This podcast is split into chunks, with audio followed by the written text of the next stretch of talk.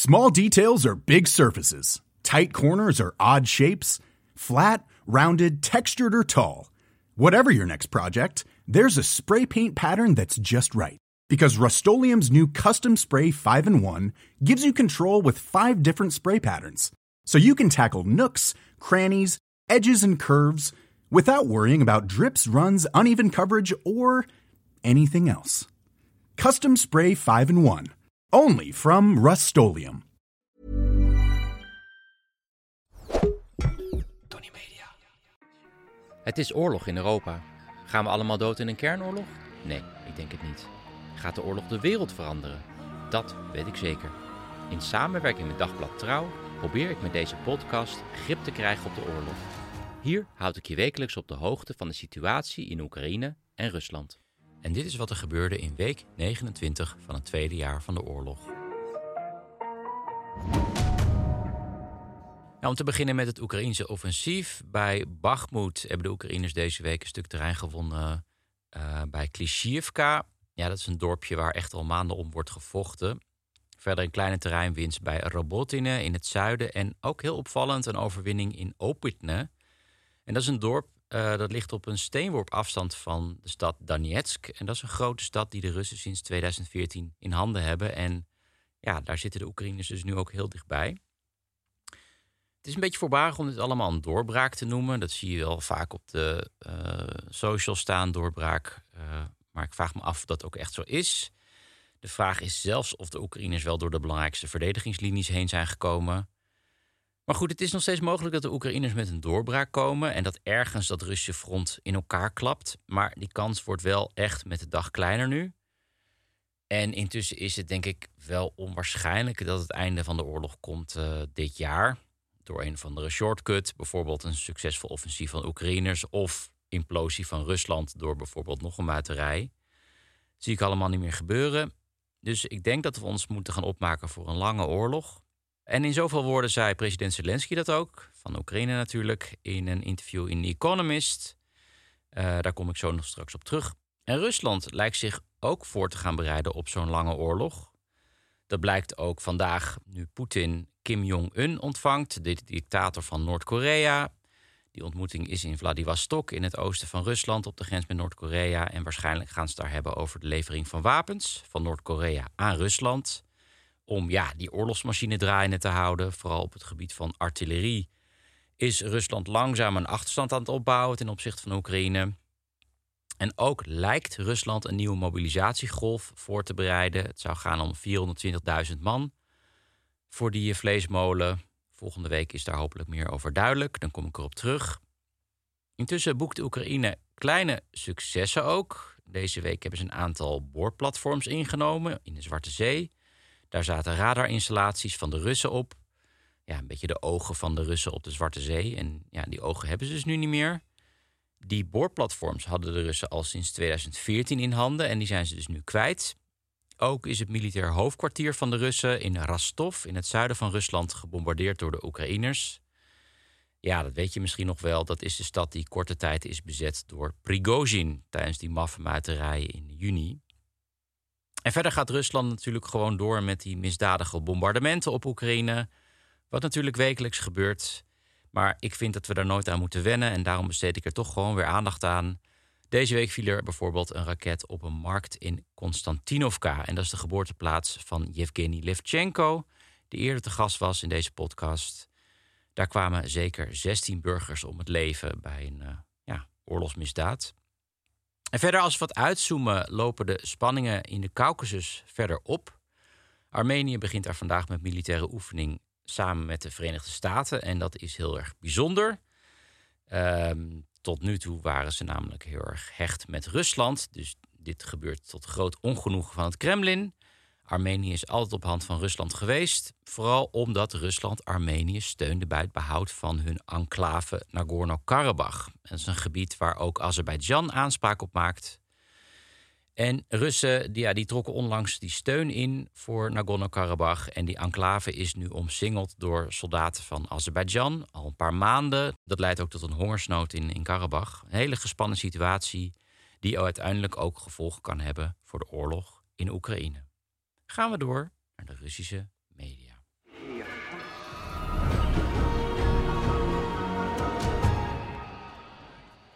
Ja, de afgelopen week voor het eerst verkiezingen in Rusland sinds het begin van de oorlog. Het gaat om plaatselijke verkiezingen. Worden ook bijvoorbeeld gouverneurs verkozen.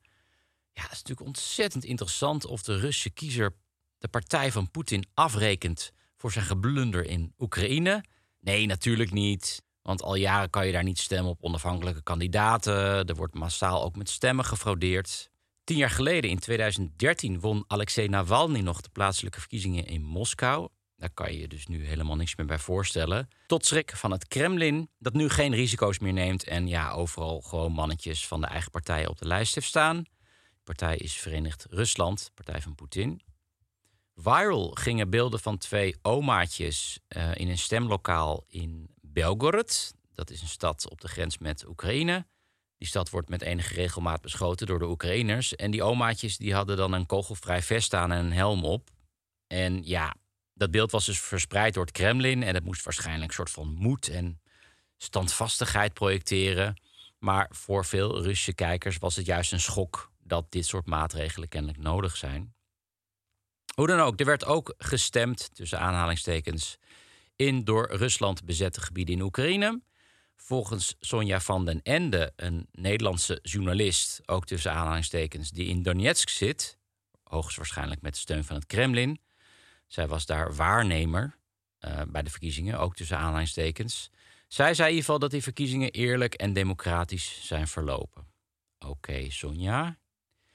In de praktijk gingen heel veel mensen in uh, ja, die bezette gebieden uiteraard niet stemmen. En ja, om zoveel mogelijk mensen toch naar de stembus te krijgen, om zo een mooie opkomst te melden, reden er auto's rond in dorpen om ja, mensen ja, eigenlijk gewoon te ronselen. Luister maar even.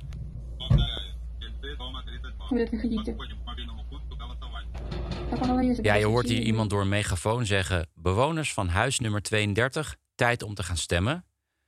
Dat roept dus iemand ja, vanuit dat busje.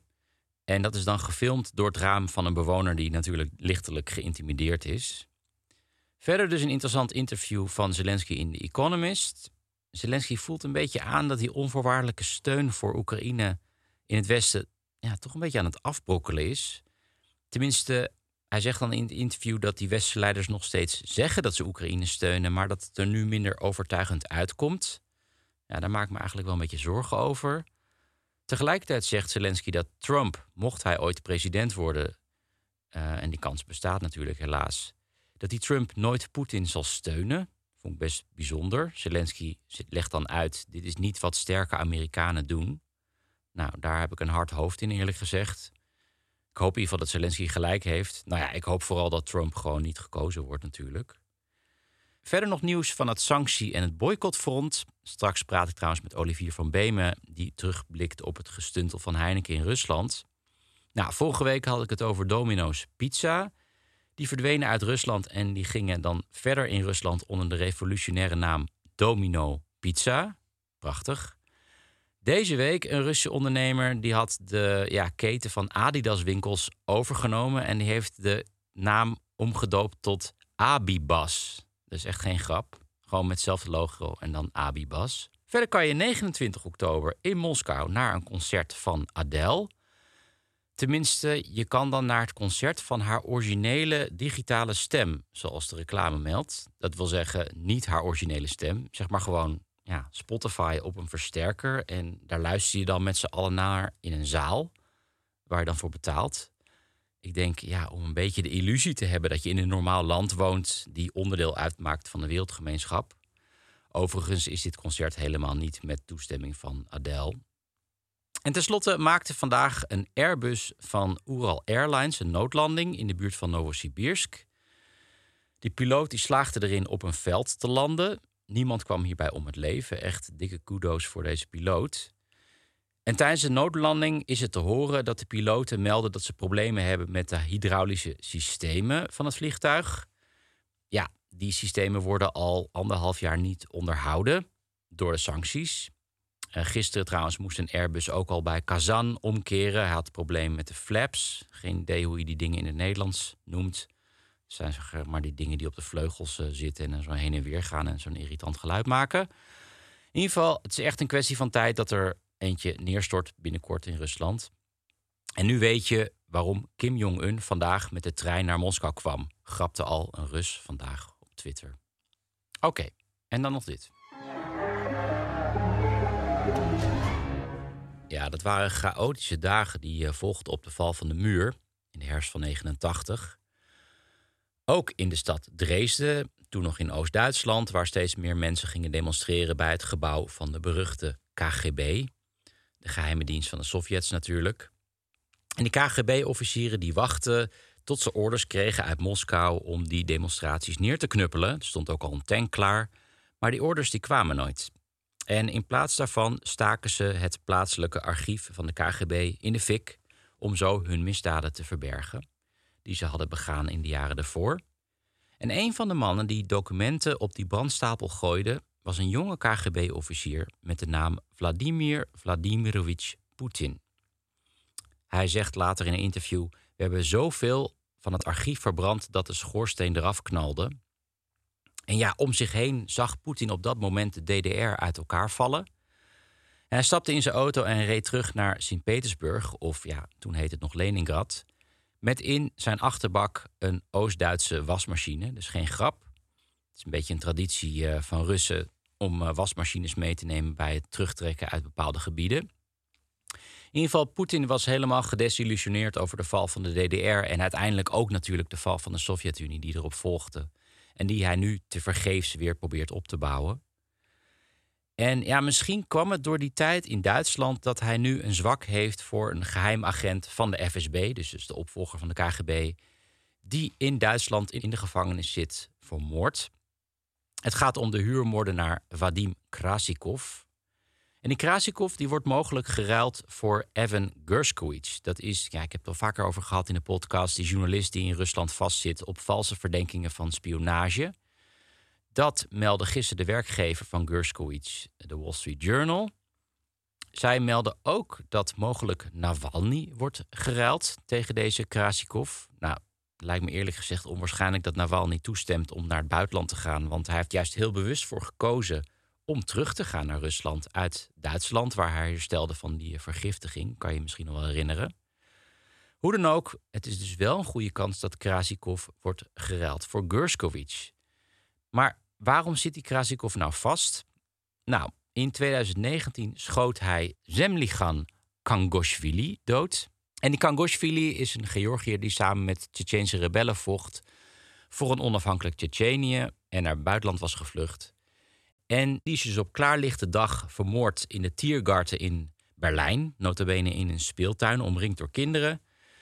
Daar is hij door deze Krasikov in zijn hoofd geschoten. Dat deed hij trouwens vanaf een mountainbike. Hij fietste daarna weg en bij de rivier de Spree zette hij zijn pruik af en schoor zijn baard af. Ja, dat had hij misschien beter ergens binnen kunnen doen, want verschillende mensen zagen het en hij is toen snel gearresteerd door de politie. Hoe dan ook, Poetin wil deze Krasikov dus graag terug. Eerder al ruilde hij ook de beruchte wapenhandelaar Victor Bout om voor een Amerikaanse basketbalspeelster die vast zat in Rusland. Dat kan je trouwens nog terugluisteren bij week 43 van jaar 1. Maar nu is de situatie wel net ietsje anders, want Krasikov die zit vast in Duitsland. En het is maar zeer de vraag of Duitsland mee wil werken om de vurige wens in te willigen van die voormalige KGB-officier uit Dresden. Tot een paar jaar geleden werd bier niet eens meegenomen in de alcoholstatistieken in Rusland. Ja, is een drankje met maar 5% alcohol kan je kennelijk niet zo serieus nemen. Een soort van frisdrank. Kwam trouwens regelmatig voor dat ik dan iemand in de ochtendspits in de metro in Moskou met een halve liter uh, blik bier zag zitten. Was echt geen big deal. Dus is duidelijk, Russen zijn grote verbruikers van bier. Die kan je tegenwoordig ook kopen in 5 liter flessen trouwens voor de liefhebber. En geen wonder ook dat Heineken heel actief was in Rusland. Ik zeg was, want in augustus trok uh, Heineken zich eindelijk terug uit Rusland. En dan ging het een en ander aan vooraf. En daar ga ik het nu over hebben met journalist Olivier van Beemen. Olivier, welkom. Hoi Jelle. Hoi, hoi. Dank je. Eerder schreef Olivier het boek Heineken in Afrika. Dat gaat over, je raadt het al, Heineken in Afrika. Is echt een absolute aanrader trouwens. Het boek is nog steeds volgens mij gewoon te koop in de winkel, toch? Er is een nieuwe versie die heet Bier voor Afrika. Er is een nieuwe Eh, versie ja, die heet ja, Bier ja, voor Afrika. Oké, die top. is nog steeds te koop. Bier voor Afrika ligt in de winkel. Ga hem kopen. Ehm, sinds de invasie schreef Olivier voor Follow the Money een aantal stukken over Heineken in Rusland. En mede door die artikelen heeft Heineken zich nu eindelijk uh, volledig teruggetrokken uit Rusland. En ik denk dat het goed is om even stil te staan bij wat sommige mensen noemen de grootste PR-blunder in de geschiedenis van het bedrijf. Ben je het trouwens mee eens? Ik vind het is een hele grote PR-blunder. Maar wat eigenlijk nog fundamenteler is, is het gaat veel verder dan PR. Eh, Heineken probeert het voor een deel ook te presenteren, eigenlijk bijna als een, uh, als een vooral een communicatieprobleem. Inmiddels is de communicatiemanager is weggegaan, officieel niet ontslagen. Ook de PR-manager is weggegaan, officieel niet ontslagen. Maar Heineken probeert het er dus heel erg op te zetten van PR-probleem. Maar eigenlijk is het, uh, is het veel fundamenteler dat Heineken gewoon is, is door blijven brouwen een hele ja, tijd. Uh, het gaat eerder over beleid dan over, over PR. Ja. Ik, zou, ik zou wat meer in detail daarover willen hebben. En dat zou ik willen doen aan de hand van volgens mij een paar belangrijke data in, deze hele, in het hele epos. Um, te beginnen met 9 maart 2022. Dus dat is ja, een paar weken na het begin van de invasie. Dan maken ze bekend dat ze het merk Heineken terugtrekken van de Russische markt. Kan je dat eh, toelichten? Klopt. Heineken uh, kondigde toen inderdaad aan dat eigen merk niet langer te brouwen in Rusland. Het zette ook de investeringen op de Russische markt uh, volledig stop. Maar de goede lezer die had toen al door eigenlijk dat dat alleen maar het merk Heineken zelf is. En uh, je moet weten op de Nederlandse markt, iedereen kent Heineken, maar als je Amstel drinkt, als je Oedipus drinkt, als je Tessels drinkt, als je Affligem drinkt, is allemaal gewoon volledig Heineken deze dagen. Ja. Dat geldt ook voor de Russische markt. Heineken produceert daar veel meer dan alleen het merk Heineken. Zijn niet ook Baltica? Baltica is de concurrent Carlsberg. Oh, de concurrent. Dat, uh, ze hebben ah, ja. wel, uh, ja, jouw Russisch is uh, uiteraard bij Tremedvedjev, de drie oh, beren. De drie beren, is, uh, oh, ja, ja, ja, ja, ja, hoe heet het? Botchkarov is, ja. uh, oh, ja. is Heineken. Dus ook veel Russische merken inderdaad. Ja. Um, Terwijl ja, dus, volgens mij de grote, de internationale media, die melden gewoon toen dood, doodleuk. Heineken trekt zich terug uit Rusland. Klopt, ja. ja. Veel uh, kranten, zelfs Wall Street Journal, toch niet de minste, die heeft dat echt opgevat als uh, Heineken closes operations in Russia.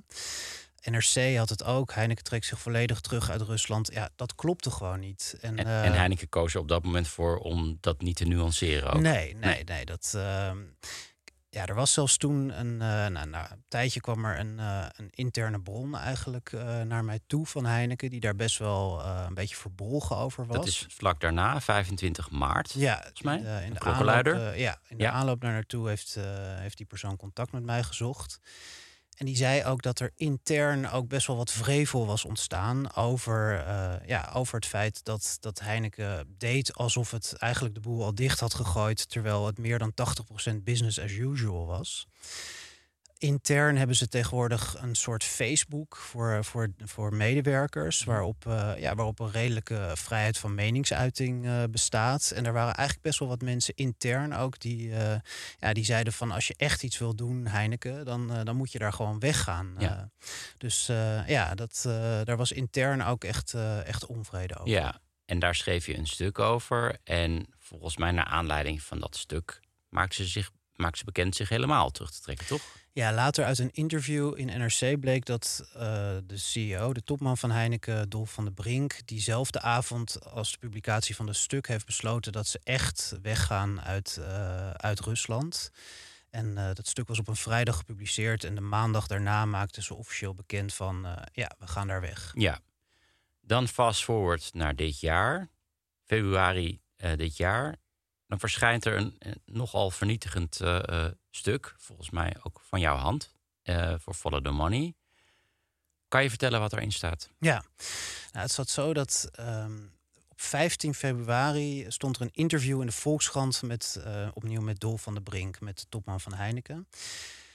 En daarin, uh, hij had ook al een interview in NRC kort voor kerst. En daarin klopte hij zich eigenlijk nogal op de borst dat Heineken echt weg was uit Rusland. En uh, dat het een, een, verlies van 400 miljoen had opgeleverd. Uh, in dat artikel in de Volkskrant werd ook gevraagd naar Bavaria. Bavaria uh, heeft geen eigen brouwerijen in Rusland, zoals Heineken wel heeft. Mhm. Maar uh, laat zijn bier brouwen onder licentie door een Russisch bedrijf. Mhm. En Bavaria was daar nog steeds verkrijgbaar. Er werd Dolf van der Brink gevraagd van, uh, ja, wat, wat vind je daar nou eigenlijk van? En hij zei van, nou ja, in het algemeen, ik ga niet op individuele gevallen in, maar je moet doen wat je zegt. Ja, ja.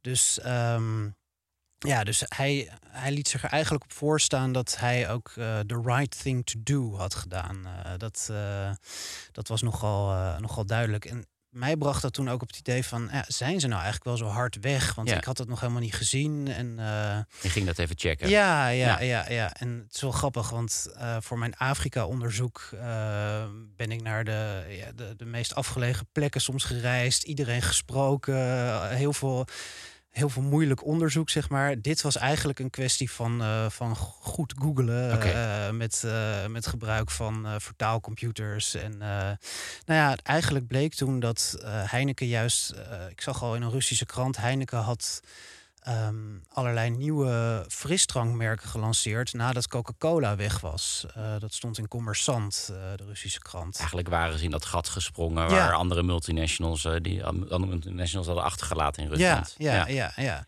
Dus toen ben ik eens nog, nog wat verder door gaan kijken en toen stuitte ik opeens op een, op een ja, op de Russische site van, van Heineken een soort gedeelte wat waarschijnlijk niet online had moeten staan.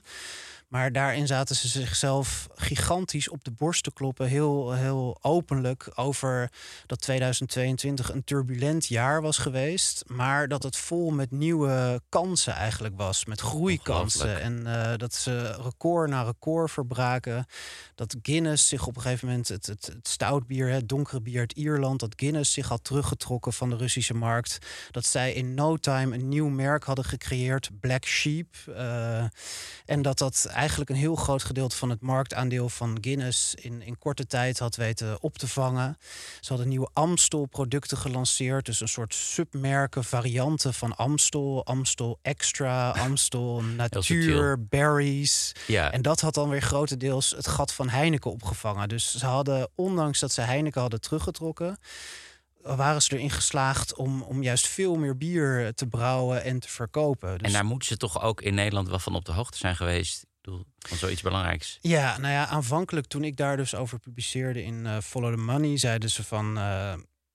Ja, dat, uh, dat wisten wij niet. De Russische tak van, uh, van Heineken is nu volledig autonoom geworden. Die Geloof staat je dat uh, enigszins? Nee, dat hebben ze later zelf ook toegegeven dat dat, ja, dat dat niet waar was. Ze hebben behoorlijk wat moeten toegeven dat dat gewoon niet klopte. Ze hebben ook gezegd dat er geen geldstromen meer waren tussen het moederbedrijf en het Russische dochterbedrijf. Dat bleek ook niet waar te zijn. Dus ook het feit dat ze autonoom waren en dat ze hebben dus in totaal 61 nieuwe producten gelanceerd op de Russische markt in 2022. Waaronder dus uh, Royal Cola, uh, Tony Lemoni, uh, die Black en, Sheep en dat die kan je, ook niet, kan je ook niet klassificeren onder de ja, levensmiddelen die absoluut noodzakelijk zijn, bijvoorbeeld voor de Russen. Nee, nee, nee. Nou kijk, het is wel zo dat... Je moet je stout bier kunnen drinken elke week of zo. Dat is toch een beetje weird. Nou, het is wel zo dat officieel had Heineken had niet met sancties te maken. De sancties die gelden voor uh, die Ja. gelden niet voor levensmiddelen. Ja, dat was een boycott. En of een eh, ja, of je er nou mee eens bent, terug. ja, of je er nou mee eens bent of niet, maar alcoholische producten vallen daar niet onder. Ja. Dus Heineken had in principe het recht om gewoon eh, te blijven produceren. Maar ze kozen zelf een beetje voor de, de moral high ground, zeg maar. Van eh, ja, wij gaan hier weg omdat, eh, ja, omdat wij hier niet achter staan, eh, is dan de implicatie in elk geval. Dus eh, ja. Nou goed, eh, je, je schreef er opnieuw een stuk over. Toen uiteindelijk in augustus dit jaar maakte Heineken dan bekend zich echt, echt, echt terug te trekken uit Rusland. En ook het bedrijf te hebben verkocht voor 1 euro. Klopt dat helemaal? Nou, ik dat heb ze ook eigenlijk nog... er ook niks aan hebben Ja. eh, verdiend. Ja, ja, ja, ja. Ik heb trouwens nog, ik heb, zoals je misschien begrijpt, een behoorlijk slechte band met, eh, met Heineken. Die is ooit wel beter geweest, maar de huidige communicatieafdeling die neemt de telefoon niet eens meer op als ik bel. Ja, Maar ik heb ze gevraagd wanneer ze. je dan- werkt niet stiekem voor Gols of zo. dat denk ik soms. Nee, nee, ze nee, altijd met Heineken. Ik zou net zoveel over Grols Oké, eh, schrijven als ik erachter kwam. Maar Ehm, ja, nee, eh, ik heb Heineken nog gebeld van zijn jullie nou echt weg? Uh, weet je, want vaak wordt iets aangekondigd en dan is de verkoop uiteindelijk pas over drie maanden of zo, weet je wel. Dus ik weet, daar hebben ze niet op gereageerd. Ze zeggen dat, ze, dat het nu helemaal is afgerond, maar mhm. wanneer dan, nou ja, goed, dat, dat geloof ik verder wel dat ze nu echt weggaan hoor. Maar Um, sorry, wat was je vraag? Nou ja, of het inderdaad of ja, het met, euro, voor 1 euro van ja, hand ja, hebben gedaan. Ja, ja, zit er meer achter? Ja, nou, um, Heineken krijgt in ieder geval 100 miljoen terug aan achterstallige leningen. Dat, uh, daar hadden dat is meer dan 1 euro. Ja, dat is zeker veel meer dan 1 euro. Ja. Dat stond echt een beetje in de kleine lettertjes van, okay. het, uh, van het persbericht. En ehm, daar hadden ze niet meer op gerekend. Dus dat is eigenlijk gewoon een, een vette meevaller. Ja. En wat ook heel vreemd is aan deze deal, is dat uh, je hebt een commissie in Rusland. Die valt onder de, de regering, uh, onder de Russische Federatie. En die stelt vast voor, uh, nou ja, die, die, die, die, die schakelt iemand in, een onafhankelijk iemand. En die moet de waarde van een, van een bedrijf vaststellen dat in Rusland actief is. En dat verkocht wil worden. Ja, ja precies. En uh, die taxatie die is eigenlijk bindend. Dus als die taxateur zegt van uh, dit bedrijf is zoveel waard, dan is dat de verkoopprijs. En dan gaat 10% van die verkoopprijs gaat naar de Russische regering als een soort belasting. Uh, Heineken heeft dus het bedrijf voor 1 euro verkocht. Uh, de vraag is hoe dat kan. Want die taxatie uh, heeft gewoon plaatsgevonden. En Heineken zegt ook van die 10% die, uh, die je moet afstaan aan de Russische staat, die betaalt in ons geval de koper. Mm maar die 10% waar die dan op gebaseerd is, ik neem aan dat dat niet gebaseerd is op 10% van 1 euro, dat die koper niet 10 eurocent hoeft te betalen. Dus wat nou daadwerkelijk die som geld was ja. en hoeveel geld er nou echt gemoeid is met deze hele transactie, dat is nog steeds onduidelijk. Dat moet nog blijken. Misschien dat je daar nog in gaat duiken. Ik blijf met één vraag zitten, want de, de, de, als je zeg maar de, de omzet van Heineken neemt dan is de omzet in Rusland, neem ik aan, maar een fractie daarvan, toch? Ja. ja. ja, ja. Waarom riskeert Heineken zoveel om dan maar die fractie van omzet te, te blijven draaien in, in Rusland, terwijl de reputatieschade die ze hierbij hebben opgelopen, denk ik, als je dat in geld uitdrukt, misschien nog wel vele malen groter is. Dat, dat, is, een, dat is voor mij zo'n raadsel. Ja. Ja, voor mij ook. Ik denk dat je dat, dat een van de, de essentiële vraag is. Ja. Kijk, ik, hoe het gegaan is. Een bedrijf wil in principe nooit krimpen. En lokale managers hebben ook allemaal hun, hun, hun key performance indicators en zo. Iedereen wordt afgerekend op prestaties. Dus ik denk dat, oorlog. Ja, ik dus- denk dat, dat ze in het begin hebben gedacht van uh, die oorlog is misschien in, in korte tijd weer voorbij. Uh, als we het nou gewoon een beetje rekken, als, als we er dan nog zitten, ja, dan zitten we er nog en dan hoeven we niet meer weg. Ik denk dat, uh, dat, dat veel bedrijven zo hebben geredeneerd en niet vanaf het begin heel erg hard op zoek zijn gegaan uh, naar een koper. En ja, vervolgens een beetje excuses erbij hebben gezocht om, om die die aanwezigheid te blijven rechtvaardigen. Want Heineken heeft het heel vaak over zijn eigen personeel dat zo belangrijk is. Ze hebben 1800 mensen in dienst in Rusland. En door deze verkopen blijven die 1800 mensen, die hebben drie mhm. jaar nog een baan. Hadden ze ook zoals IKEA kunnen doen en gewoon ze een, een salaris ja, geven. Ja, dat, ja, dat hadden ze ook kunnen doen. Maar wat het vooral ook is, is Kijk, het klinkt goed om op je eigen personeel geven. Sommigen zijn misschien al jaren in dienst bij, uh, bij Heineken. Maar aan de andere kant, ja, in werkelijkheid uh, zijn het statistieken. En uh, als toen, toen bijvoorbeeld die topman, die Dolf van de Brink, uh, aan het roer kwam bij Heineken, was een van de eerste maatregelen die nam 10% van het personeelsbestand te snijden. Dus toen gingen er in één keer 8000 mensen uit. Ja, en nu zou je voor die 1800 Russen, zou je, zou je zeg maar alles doen om ze, om ze niet hun baan te laten verliezen. En wat, wat het extra kwalijk maakt, denk ik het doel van de sancties. Kijk, Heineken zegt in zekere zin door uh, weg te gaan, door aan te kondigen weg te gaan, van wij staan achter die sancties. De sancties moeten de Russische economie verzwakken. Uh, de, de oorlogskas, zoals u vaak genoemd wordt, van Poetin uh, niet, niet groter maken. En een van de ideeën daarachter is ook dat de Russische bevolking ja, boos wordt op het regime en op een gegeven moment het niet langer meer pikt. Ja. En wat Heineken nu he eigenlijk heeft gedaan, is dat um, bedrijf nog zo lang mogelijk, zo gezond mogelijk houden. En het juist in een hele goede staat overdragen aan de koper voor niks. Voor 1 euro. Dus Heineken doet eigenlijk het tegenovergestelde van de sancties. Ze, ze, ja, ze dragen bij, duurzaam bij, kun je zeggen, aan de Russische economie. Met een overlevering van een heel gezond bedrijf Precies. feitelijk. Ja.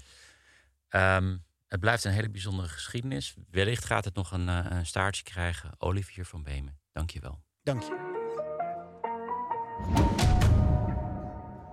Dit was het voor deze week. Het stuk van Olivier over Heineken zet ik in de show notes. Speciaal voor luisteraars is het stuk 24 uur nog te lezen zonder betaalmuur. Dus doe er je voordeel mee. Volgende week heb ik een hele bijzondere gast. En dat is Eva Hartog, die tot voor kort correspondent was in Rusland. En die als een der laatste Mohikanen uit Rusland vertrok in augustus. Dat is dus te horen volgende week. Tot dan.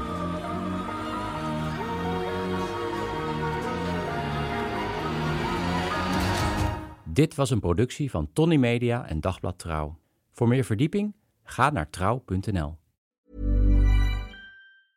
Even when we're on a budget, we still deserve nice things. Quince is a place to scoop up stunning high-end goods for 50 to 80% less than similar brands. They have buttery soft cashmere sweaters starting at $50, luxurious Italian leather bags, and so much more. Plus, Quince only works with factories that use safe, ethical, and responsible manufacturing. Get the high-end goods you'll love without the high price tag with Quince. Go to quince.com/style for free shipping and 365-day returns.